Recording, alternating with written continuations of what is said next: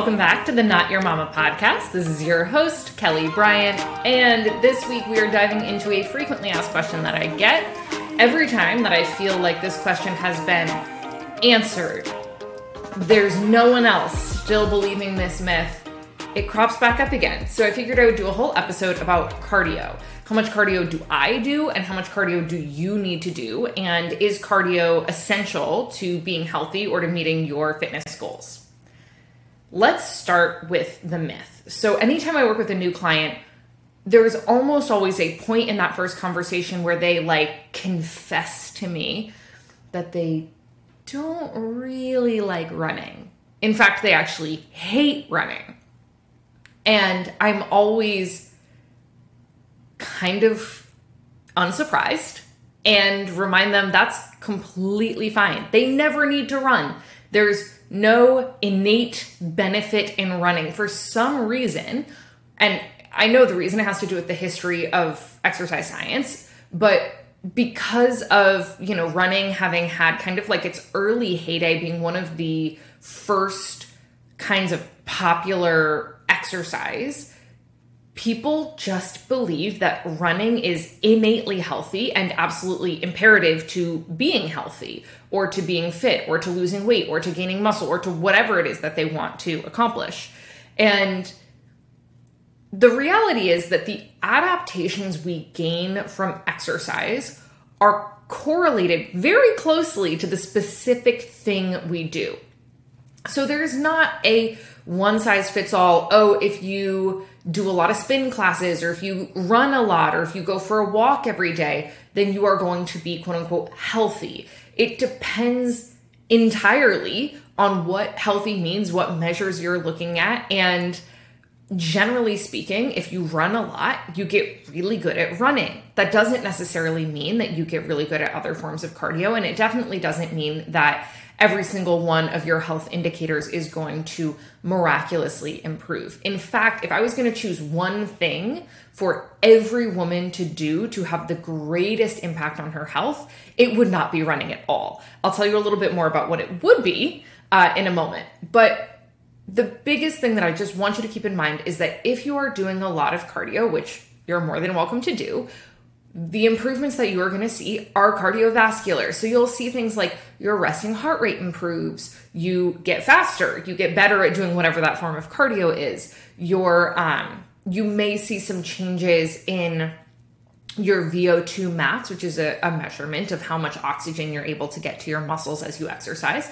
Those are all good things. They are positive. They are one component of health, and they may play a role in you know, decades down the line when you're aging, it is helpful to be in good cardiovascular health. It's going to help you to, you know, live independently and to function well. But there is something that is in fact more impactful, I would argue, than your cardiovascular health, and that is your lean muscle mass. Lean muscle mass is going to determine, oh, I mean, it plays a role in many, many things, but it's going to determine can you get up out of bed when you're 80? can you walk long distances? I mean, you can have the greatest cardiovascular health in the world, but if you can't, if you don't have any lean muscle mass, you will not uh, be able to do day to day activities. You will have improved metabolic health if you have more lean muscle mass. People often think that their metabolism decreases as they age.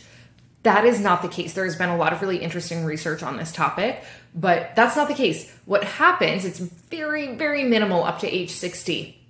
The decrease that we see in our metabolic rate or the uh, increase that we see in our weight is a result of decreasing lean muscle mass because muscle is your most metabolically demanding tissue. So at 25, if you have X amount of lean muscle mass, you're going to burn a certain level of calories. And then if you get a sedentary job and you don't necessarily play sports anymore or you don't get to the gym as often and you're not maintaining that lean muscle mass, you're going to decrease down to Y level of lean muscle mass and your the amount of calories you burn just existing your metabolic rate is going to decrease independent of how much exercise you're doing. Obviously exercise itself burns calories and so that has an impact on your weight and you know various metabolic factors as well, but just the amount of lean muscle mass you're existing with you're sitting at your desk, you're walking around with, is going to impact your metabolism. So that's also going to impact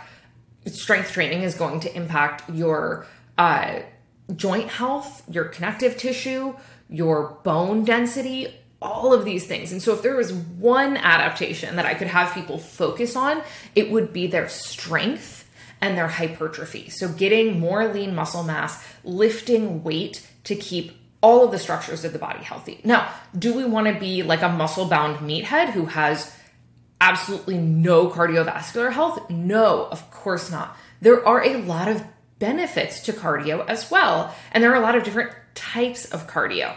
So let's talk about some of those benefits of cardio. Why might you choose to include running or spin classes or going for walks in your exercise routine?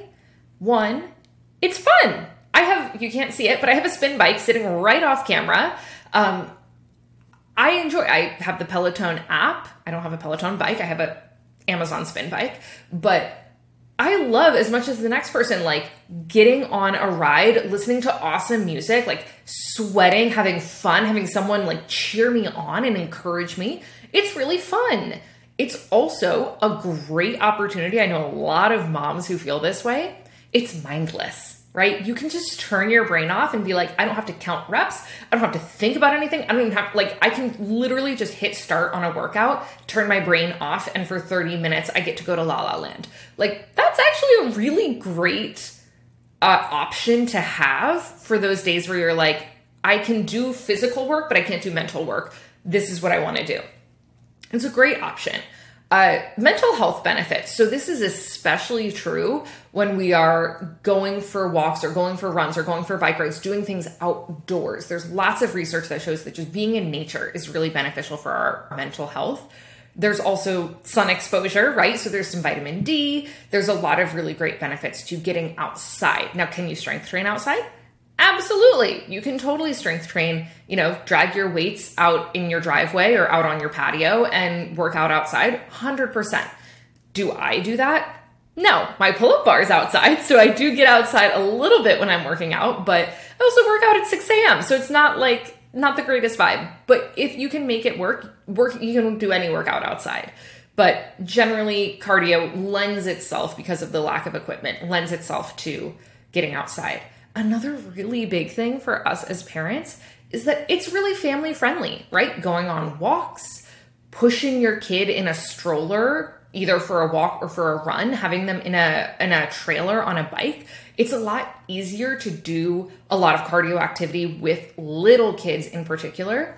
Whereas strength training, you're like, are they going to drop a weight on themselves? Like, are they, you know, I'm going to do some kettlebell swings. Are they going to stay out of the way? Are they going to get injured? So for sure, cardio can be much more accessible because of the equipment, because it's more family friendly, because you can turn your brain off. Those are all great reasons to do cardio outside of the cardiovascular benefits, which are considerable, right? It's not, I'm not by any means saying that you don't need to do cardio, that you don't, that your cardiovascular health doesn't matter.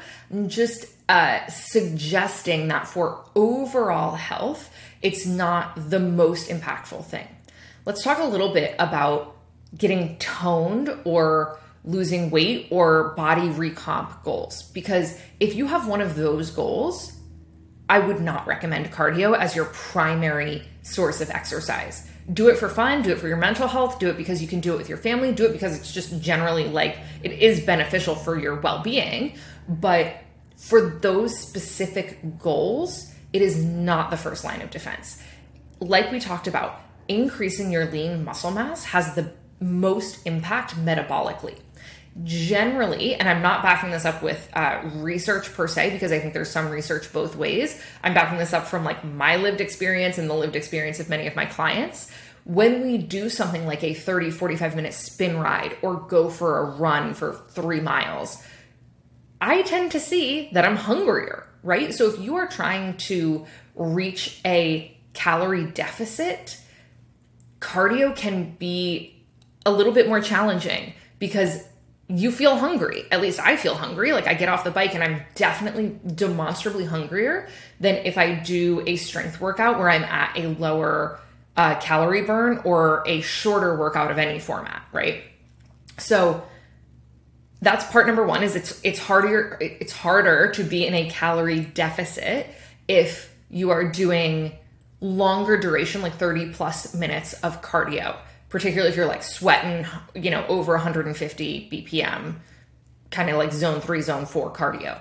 Obviously if you're going for like a 30 45 60 minute walk i don't think you're going to come home and be ravenous. If you're going for like a 10 mile hike you will but um you're likely not going to have any trouble. If you're doing a 10 mile hike you're probably still going to be able to find a calorie deficit because that's fairly uh, long duration and you're likely not sitting there on the trail just eating constantly um, so there is another option though that you know, strength train, yes, 100% increases your lean muscle mass, which has some benefit um, metabolically.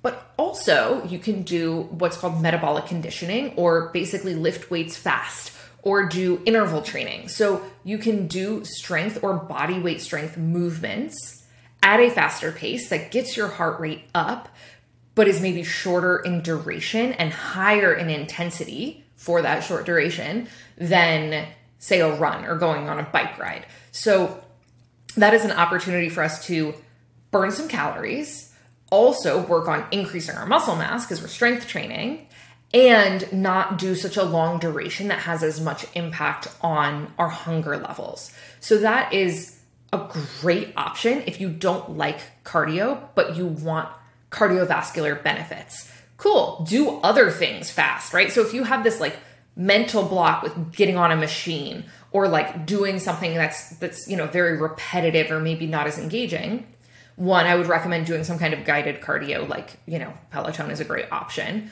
um, i have guided cardio classes in my online studio but you can also do metabolic conditioning or a different form you know interval training tabatas do some kind of uh, work that is different movements, so therefore not as uh, mentally like boring and repetitive, but allows you to get your heart rate up and you know push yourself on a cardio front. Now let's talk about what I do because everyone wants everyone's like, yeah, sure, sure, sure. I hear you saying science, science, science, but like you're thin, so what do you do? The reality is, I'm thin because I'm thin. I am not thin because I'm doing some particular protocol. I think that like as people in the wellness space, it's very easy to kind of select what data you want to present people with, show them what you look like, and be like, obviously, I'm right about this because look, I'm thin. I am naturally thin. I have always been thin. I have never dieted, and that contributes to me having like a fairly uh, robust metabolism. But if you really want to know what I do, um, I do this is when I'm not injured. Currently, my arm is broken. When I'm not injured, I do a spin ride once a week. That is my only like dedicated, steady state, zone three, like, you know, just hanging out, working kind of cardio. I try to go for a walk most days. On weekends, I almost always do like fairly strenuous, sweaty yard work that's not like at a high, um, a high heart rate that maybe is like zone two kind of heart rate, not not very high intensity, but it's long duration, it's hot, it's a lot of move, right? I'm like squatting down, standing up, reaching, lifting. So there's a lot of um, really healthy movement pattern variety in there. And then sometimes that's currently what I'm doing in, in my current strength cycle. And we're just pretend I'm I'm over here living in this fantasy world where I'm still in a strength cycle despite the fact that my arm is broken. Um, I'm not really following an organized program right now because I am doing whatever I physically can, which ends up being like a lot of rehabby type movement, but um, and a lot of walks, a lot of mental health walks. But the phase that I, the cycle that I was doing prior to breaking my arm um, was cardio, you know, spin class once a week, going for walks, doing physical manual work around the house. That's it. Sometimes I will do a strength cycle that has more metabolic conditioning, more interval training in it. That is, um, you know, if I'm really like, I want to work on aesthetic gains right now, I want to like look super sculpted and toned and like slightly jacked. That's where I focus. I do a couple strength days and then a lot of more like metabolic conditioning type work. I still do not do any long duration steady state cardio if I'm focused exclusively on aesthetic gains.